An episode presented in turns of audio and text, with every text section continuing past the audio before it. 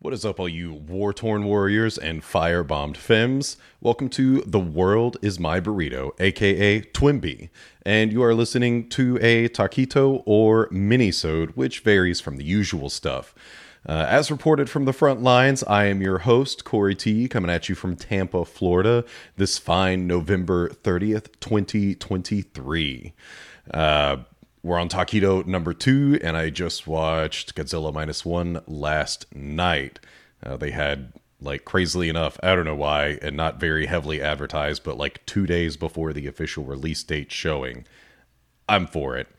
Uh, I will just start off with the spoiler free hot take. Um, the the movie's amazing. It, it's mostly drama with some of that 60s Showa charm. Uh, and it is truly a Godzilla for the ages, across the ages. Uh, so much of it seems to be out of respect for the franchise in its entirety, paying homages to like all of the generations. Um, if you're a fan of the entire franchise, I think you'll appreciate the way in which Takashi pulls from other Godzilla films. Um, and I do think this is the kind of Godzilla film that will be even better on the second watch because you can spend more time just kind of looking deeper into it. Let's get some of the basic movie info out of the way. It doesn't officially release until December 1st, uh, but yeah, the early showings two days in advance, sure. So, yeah, beginning as early as November 29th, 2023. Comes in at a runtime of 125 minutes, and honestly, I didn't feel any of that. Uh, it definitely felt more like an hour and a half, hour 45. Directed by Takashi Yamazaki, who has directed many films that I've almost seen but haven't. Our MCs are Ryunosuke Kamiki as Shikishima and Minami Hamabe as Noriko. The supporting cast is very charming and wonderful, but every list I've found is incomplete in some way or another, missing photos or missing names or something, so I can't completely list them out. But it's fine. This is a taquito. We're not doing all that. Now it is time for your spoiler warning. If you don't want this 69 year old taquito spoiled, then put it on ice because we're going in, baby. Starting off, uh, this begins on the fictional Odo Island, which is a reference to the original. I really like how they started it they started where the original Godzilla was said to have begun. He was a god on that particular island. Um, no, it, it's just kind of nice having this tiny thing. And in this film, they use it as a kamikaze pilot or plane repair station, which is kind of uh, amazing. Like the entire point is to kill yourself, but I guess the plane needs to last long enough to do that. Um, I I love our our cast. Uh, I love particularly Shikishima's the MC so he has the most notes. Uh, but I, I love that he has commitment and confidence issues. Like he can't commit to his country. Um, he can't commit to his girl. He can't commit to their child. Uh, the the only thing that he can kind of commit to is this visage of the person that he should have been. Um, and he, he takes a lot of steps as the movie progresses to kind of intentionally put himself in danger. Uh, he seems mostly chill about serving his country after the war, yet all of the things he's dealing with are direct results of the war, like the mines, um, Godzilla, whatever. Uh, he can confidently say, I won't die as a kamikaze pilot but then he can't say no to Noriko when she just up and moves in. Um, even after a year, I love that he still can't address their relationship. He's like the only person who seems unaware that they're together. Like they literally have a family. Um, yeah, and when he does finally gain that confidence, as just stated, it's it's it's always like life threatening. The the only time he seems to want to do anything for Noriko is when it is life threatening during the Ginza attack. Um, and I love that he suffers twofold from like PTSD, having watched his mechanical saviors die by the mouth of an angry god due to his repeated cowardice in the plane. Uh, and then stacked on top of that is his survivor's guilt, uh, because he almost immediately has a good thing going for him when he returns to Japan, uh, and kind of wants to live for the future, but is stuck in the past. Um, there, there's also this kind of perpetual shame because he is always being saved by everyone throughout the entire film. I think really the only point in which he saves anyone outwardly. I mean, technically, he saves Noriko and um, oh, the kid Akiko. Uh, he, he does passively save them, but the only time he ever actively saves anyone is flying the plane into the mouth of Godzilla. That again, that just kind of perpetuates throughout this entire film. Even getting rid of the mines is kind of he's being active, but it's kind of a passive way. Like you're not fighting anyone, you're just cleaning up. Um, so I love I love what they did with his character. Yeah, that's he's a ton of fun. Not re- not fun, but very believable. Uh, I, I, do kind of wish they had done a little bit more because the outbursts of like PTSD and worry and shame and stuff like that are kind of intermittent.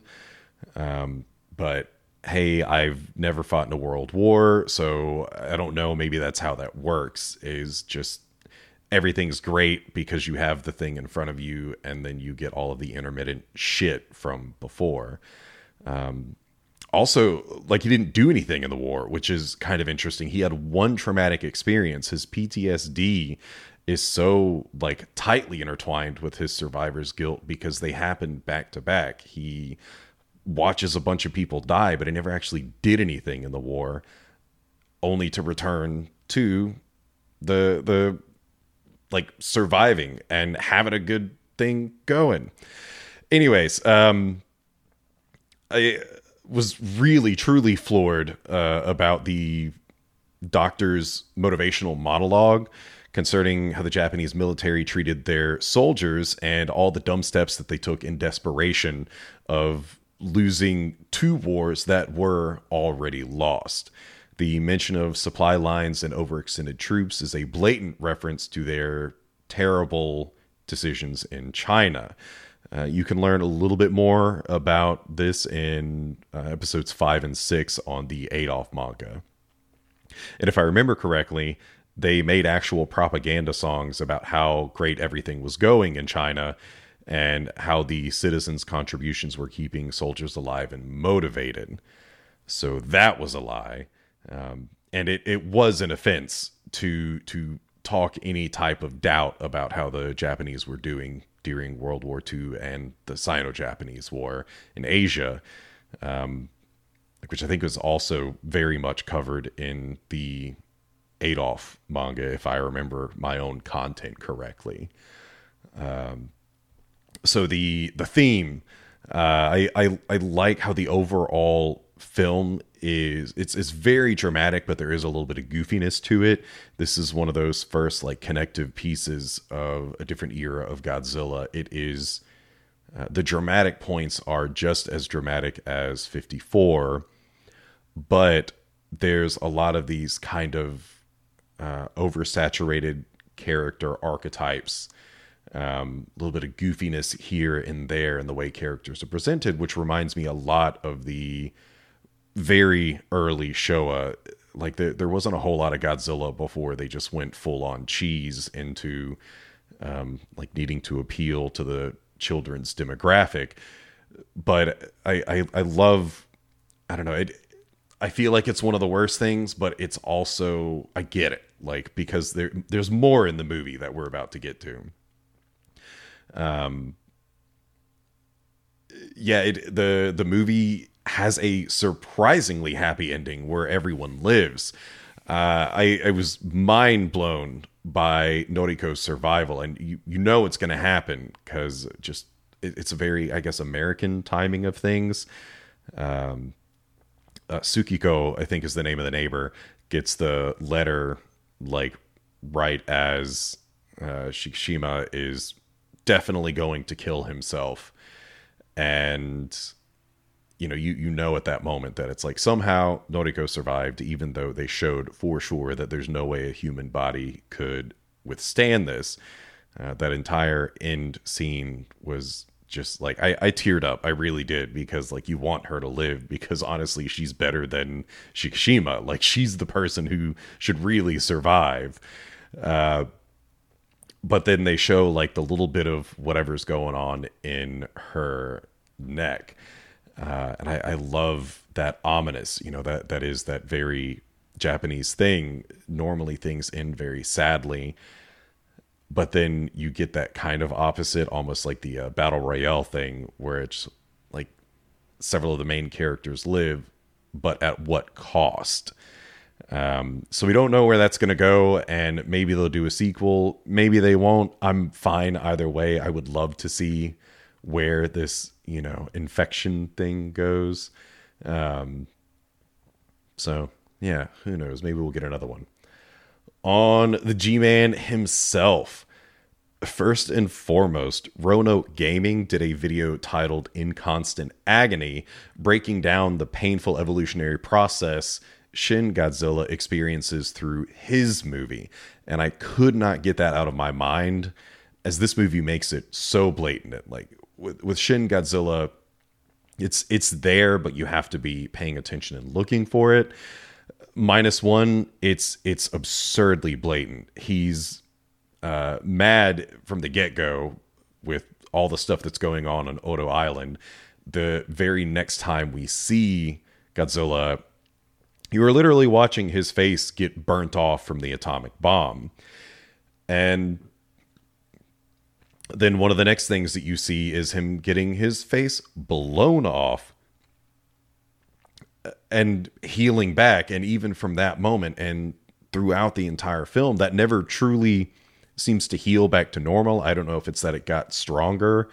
Uh, you know i don't know where they're trying to go with it but there's always that lighter brown patch on that part of his flesh where his face was blown off.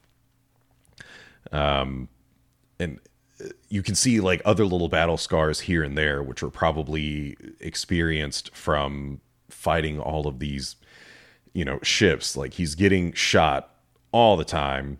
Yeah, it, it's that is really cool. I love the the scar tissue thing showing that Godzilla does take damage because that's something that is kind of from um, the final two uh, Millennium era movies where Godzilla gets his chest blown out by Kiryu and then comes back in the next film with a very damaged chest. And I think they did a they kind of showed that in some of the other movies, but not really. Um, he he can't seem to die uh, because of the the constant just revival. Like everything heals back, uh, but it seems like this creature also doesn't really care about living either.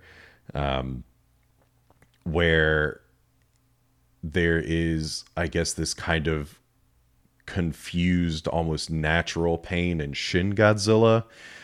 Uh, minus one is just angry because it's forced to be alive, um, and it, you know, it it can't die. We see in the very end that you know the heart survives, and so the rest of it survives. Um, so I, I love this kind of same same as Shin Godzilla, but different. Uh, I love how slow it moves. Also, kind of akin to Shin Godzilla. It's methodical. Um, you know, it's just the step, step, step.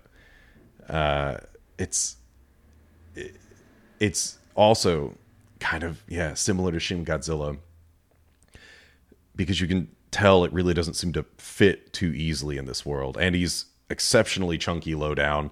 The design in general reminds me so much of the Heisei era, specifically, um, where he's you know thick thighs all the way down, and the, top kind of feels like it's a little bit skinnier, like it it comes in a little tighter, I think. Um, but no, love the design. Uh, and the weird arm spikes, like the elbow spikes, cool. It's whack, whatever. Of course, the the breath. It is. It's possibly the best in the franchise. At least its execution is the best. I still think Shin Godzilla's laser is a little more daunting. Um, you know, especially throwing out plumes of nuclear smoke before firing it. But this one, uh, you know, it was already cool to see like the spikes charging and jutting out and going all the way up the back. It took so long and it was so rewarding to see that entire process happen. But what really sealed the deal was that all the spikes lock into place to create the blast. Like you see them expand and then contract in an explosion. And yeah, that sold it. As far as the charging goes, that's definitely the coolest thing ever.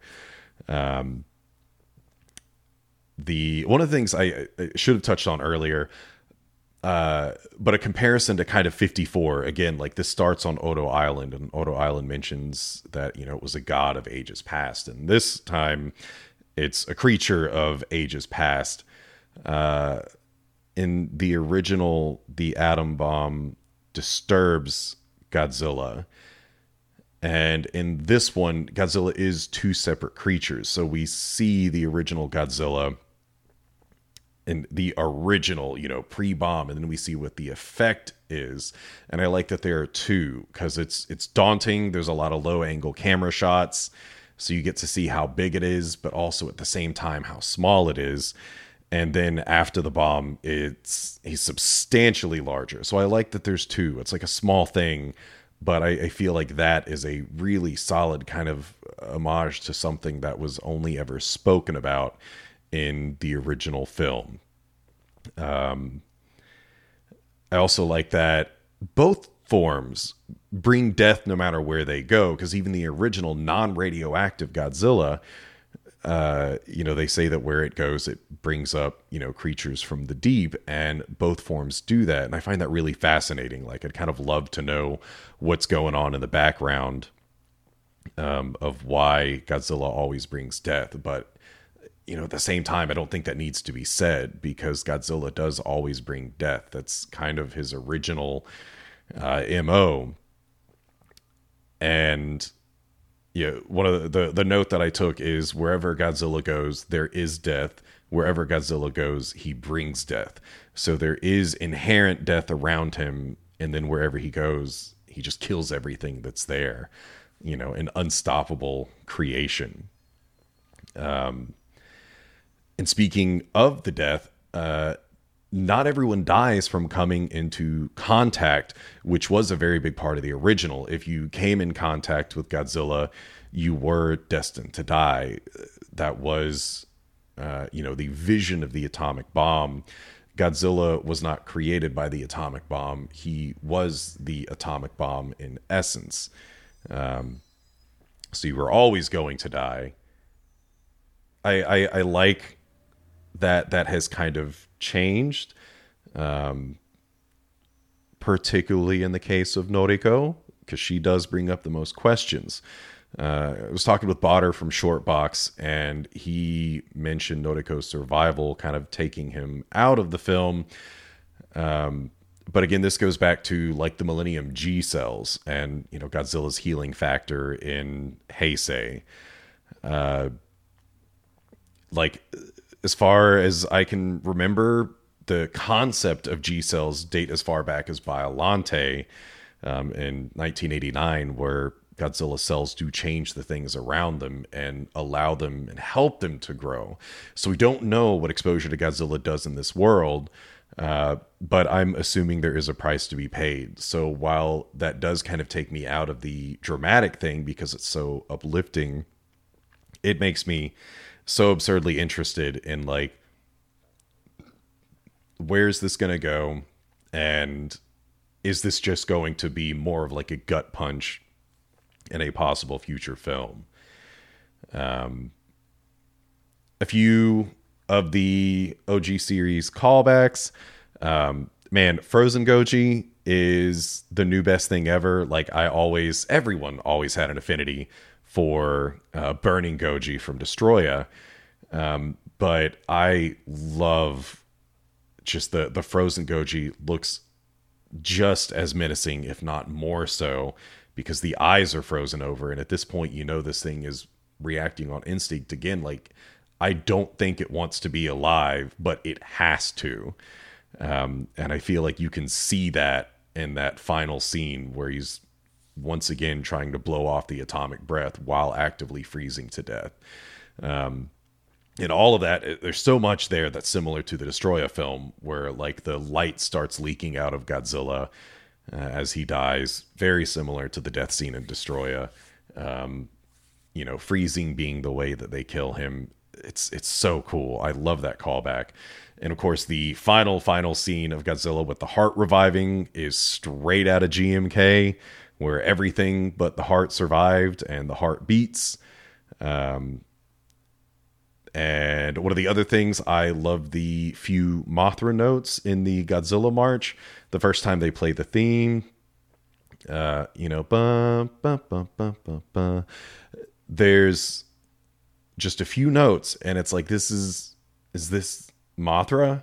And then they do the next few notes, and then they go back into the Godzilla March, and it's like, this is intentional. This is you know, I'm not saying I don't expect Mothra to show up in the next film. I feel like that'd be way too soon, but I love that audio edition. Again, referencing more parts of the franchise. Um, if yeah, final thoughts. Uh, I've mostly said my final thoughts throughout all of this.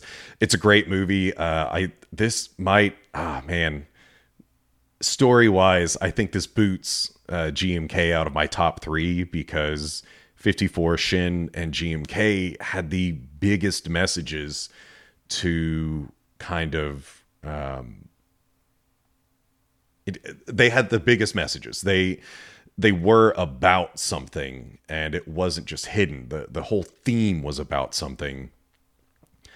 And I think this one does it better. This one is honestly pointing a finger at Japan for how it treated its own people during the war. Um, you know, the the original is about mankind's responsibility with power. Shin Godzilla is also pointing its finger at Japan for how terribly it handled uh, the Fukushima um, nuclear power plant disaster. And this movie points fingers. I mean, this is a topic that like you you get imprisoned for back in the 40s and you know we're we're so far removed and now someone can say something and it's being celebrated um you know it doesn't sound like he's gone to prison yet so that's really impressive so yeah uh that's that's it if you got any questions comments concerns uh you can find me on any social media, Twinbee Podcast. Uh, if you want to email me, twinbeepodcast at gmail.com. Um, this was also on YouTube, so you can watch it. I plugged the lights in so they couldn't go out this time. Uh, yeah. Thanks a lot, man. Let me know what you think. Uh, hit me up on a social media and let me know what you thought about minus one. It's a lot. I could talk about it all day long and there's a lot of stuff that I have not written down because I couldn't take notes in the theater. This is a dark movie, but uh, no, it's it's wonderful. Go watch it if you haven't seen it. If you have seen it, go watch it the fuck again. Deuces.